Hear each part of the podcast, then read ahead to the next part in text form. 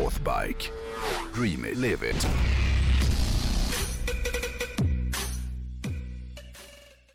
I förra veckan så berättade jag att Northbike från och med den 1 januari nästa år kommer att bli officiella återförsäljare av Ducati. Mm. Och därför tänkte jag den här veckan ta tillfället i akt att snacka om varumärket Ducati. Vad kul, du gjorde ju en Ducati-film eh, som ligger uppe på Ja, Northbike. just det. Mm. Otroligt bra. Ja, jag tyckte det var Ja, bra. Ja, vad kul. den. Ja, den får ni gå in och kolla på på northbikeplay.se va? Ja, Northbikeplay.se Nej, det är ju northbikeplay.com.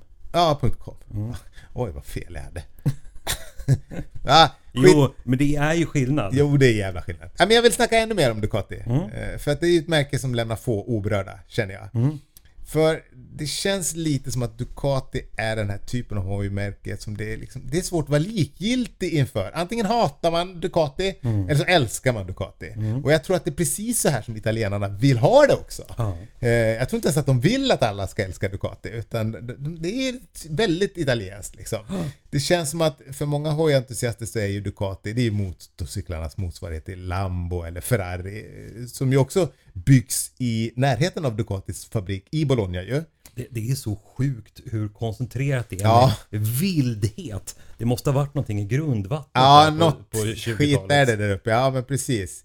Eh, och företaget, de har ju en historia som sträcker sig tillbaka ända till 20-talet faktiskt. Men på den tiden då tillverkade de faktiskt ja, men produkter inom radiokommunikation. Mhm. Men 1946 då började de tillverka motorcyklar. För då lanserade de helt plötsligt en påhängsmotor för vanliga cyklar. Det var någon liten manik som de kallade för Cucciolo. Ja, odramatiskt, ungefär som när Lambo höll på med traktorer. Och Ja. så. Nej men nu ska vi bli snabbast och bäst. Det fanns ju en, en anledning till att Ducati började experimentera med nya produkter och det var ju att jänkarnas B29 Super Fortress och britternas Lancaster bombare, de hade liksom förvandlat Ducati-fabriken i Bologna till kattsand under andra världskriget. Det fanns ju ingenting kvar när andra världskriget var över. Eh, Och hur som helst så, så, så, så garvar.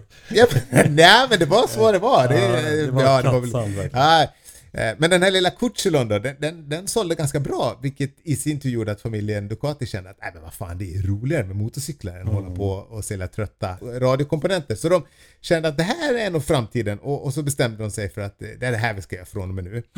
Och med liksom den här typiska italienska passionen så gick de all in. Och i slutet på 50-talet så utvecklade Ducatis väldigt snabbt eh, som motorcykeltillverkare. Och redan 1965 då skrev de historia med lanseringen av världens då snabbaste 250 kubikare som hette Ducati Mach 1. Eh, vilket är ett väldigt bra namn också. Sen under 70 och 80-talet då började Ducati ta allt större plats inom banracingen också. De liksom hittade ju sin plats där. och, och de vann ju en jävla massa prestigefyllda titlar och, och växte av det här och kände att det är nog racing som ska vara kärnan i Ducati på något sätt. Eh, och jag tror också att det var liksom vid den här tiden som, som folk började se på Ducati som ett sportmaskinsmärke med, med väldigt mycket racing-DNA då. Men jag skulle vilja påstå att racingen kanske trots allt ändå bara stod för 50% av varumärkets personlighet. För eftersom de är italienare och dessutom lite snofsiga italienare från norra Italien så är ju design livsviktigt. Ja. Och Ducati, de är ju nästan besatta av att kombinera formgivning med den senaste tekniken. Och de har genom åren ritat och byggt några av de kanske vackraste motorcyklarna som världen har skådat. Tycker i alla fall jag. Så är det. Ja men så är det. Och än idag så har man ju en väldigt traditionell syn på själva motorcykelhantverket. För de bygger ju fortfarande varje hoj för hand då. Och även om kvaliteten kanske har skiftat lite genom åren så är och förblir Ducati ett varumärke som de passion, det är passionsdrivet. Vilket jag har väldigt svårt att värja mig emot. Det är det som gör att det är svårt att inte gilla Ducati på något sätt, eller hur? Otroligt så. Och den här temperamentsfulla designen den har ju som sagt resulterat i att många av Ducatis modeller just lyckas bli ikoner. För, för inte så länge sedan så snackade jag ju här i podden om hojar som jag trodde skulle komma att bli ikoner i framtiden. Eh, och då var det ju någon av våra lite mer förståsigpågare lyssnare som såklart ville göra mig uppmärksam på att jag inte nämnde Ducatis 916 eh, som kom 94. Ja. Det är en hoj som är väldigt eftertraktad idag. Men jag kunde inte riktigt snacka om den då utan att nämna att Northbike snart skulle liksom komma och bli Ducati du återförsäljare. satt liksom på en liksom, ja precis, jag hade liksom tänkt att spara den till det här avsnittet då. För det är ju en hoj som, som jag älskar, vilket jag inte är ensam om. För den är ju symbolen för vad liksom 90-tals coolhet var på något sätt. Det fanns ju ingen fränare när vi var i 20-årsåldern. Det var liksom Ducatis 916 och Dodge Vipern. Liksom de, de två exemplifierade ju manlighet på 90-talet på något sätt. Men, men 916, det är sjuka med den, om man bortser från fälgarna. Eh, Alla hade såna här trekeföljare på den tiden. Ja. hade ju Vipern också. Ja, det är det jag menar. Men, men den är så tidlös. Den ser ju fortfarande eh, supermodern ut. Nej, jag vet.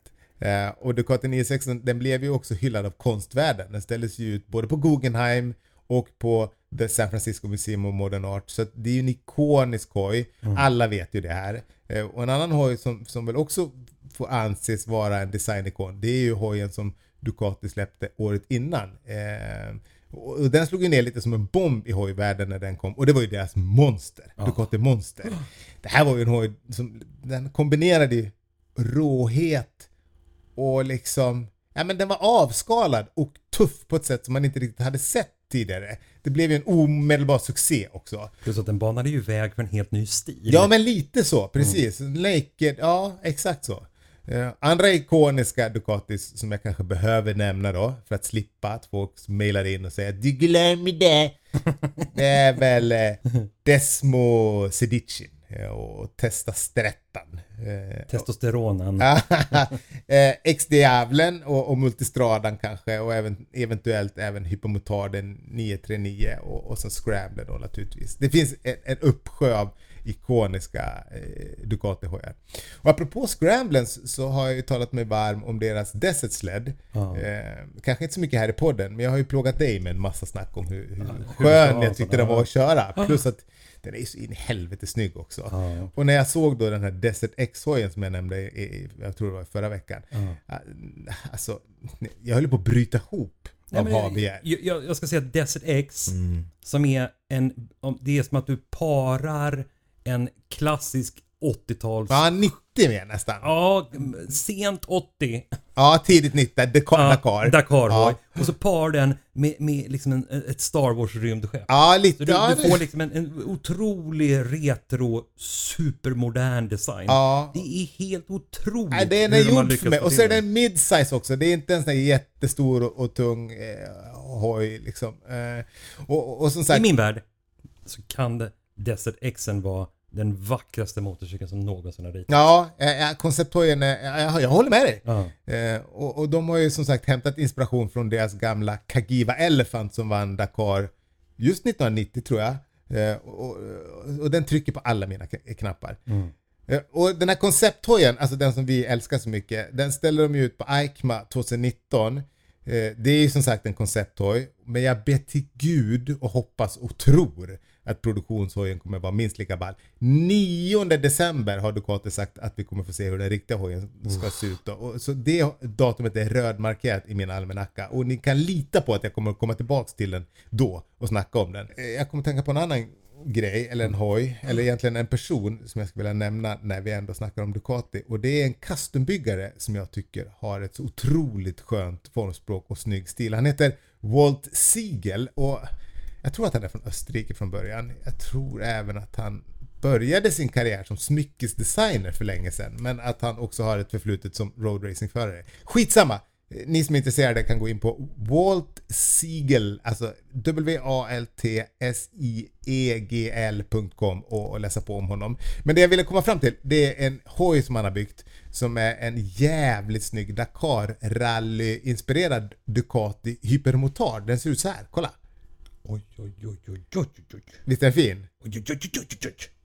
Inte helt olik eh, Desert Xen, men det, den här är då byggd på, på deras Ball, hyper- men inte lika snygg. Nej, men ballen då. Men ballen då. Ja, nu kommer jag från ämnet lite. Eh, jag vill påminna om en annan grej och det är ju att Ducati för andra året i rad ju vann konstruktörsmästerskapet emot GP i år. Så om det mot förmodan fortfarande finns någon som tvivlar på Ducatis kvalitet så tycker jag att man bör ha det här i åtanke för du vinner liksom inte konstruktörsmästerskapet i världens mest avancerade motorcykel tävling två år i rad om du inte har grejerna på plats så, och vet vad du håller på med. Mm. Eh, men det som, det som jag tycker är så kul med det här samarbetet mellan Northbike och Ducati det är att Ducati är ju ett märke som faktiskt påminner lite grann om, om, om Northbike en del eftersom jag tycker att de båda drivs av passion och därför tror jag att det här samarbetet kan komma att bli väldigt bra. Passionerat mm. och stormigt kanske, mm. men aldrig tråkigt om du fattar vad jag menar. Det är lite som om Leif Öhman, du vet i Leif och Billy, mm. om han skulle bli ihop med Monica Bellucci kanske, eller Ducati kanske är mer Sabrina, jag vet inte. Cicciolina. Leif Öhman och Cicciolina. Jävla par! Cicciolina känns ju jävligt daterat. jag vet inte. Eh, det känns hur som helst som att det här kommer bli ett eldigt förhållande som det kommer inte vara tråkigt en enda sekund. Nej. Jag vet inte, Ducati och Northbike kanske tyckte att det var en dålig jämförelse. Men, men du fattar vad jag menar i alla fall. Ja, eh, jag, jag, tänker att trots att det såklart finns stora skillnader företagen emellan så, så finns det ju liksom en grundmurad lidelsefull kärlek till hojåkning i botten. Mm. Och, och, det kommer göra att jag tror att det här samarbetet eh, kommer funka väldigt, väldigt bra.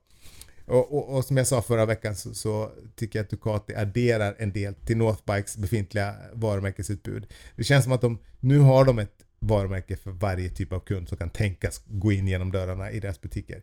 Eh, liksom, oavsett vilken typ av hojpersonlighet man har så, så kan man hitta ett hojmärke nu som, som passar den man själv tycker att man är. Då. Och om ni vill veta mer om Northbacks samarbete med Ducati så tveka inte att höra av er till deras butik antingen i Sundsvall eller Umeå och, och följ dem i alla tänkbara sociala medier och som sagt gå även in på northbikeplay.com om ni vill hålla er uppdaterade om eh, vad som händer och fötter i, när det gäller powersport.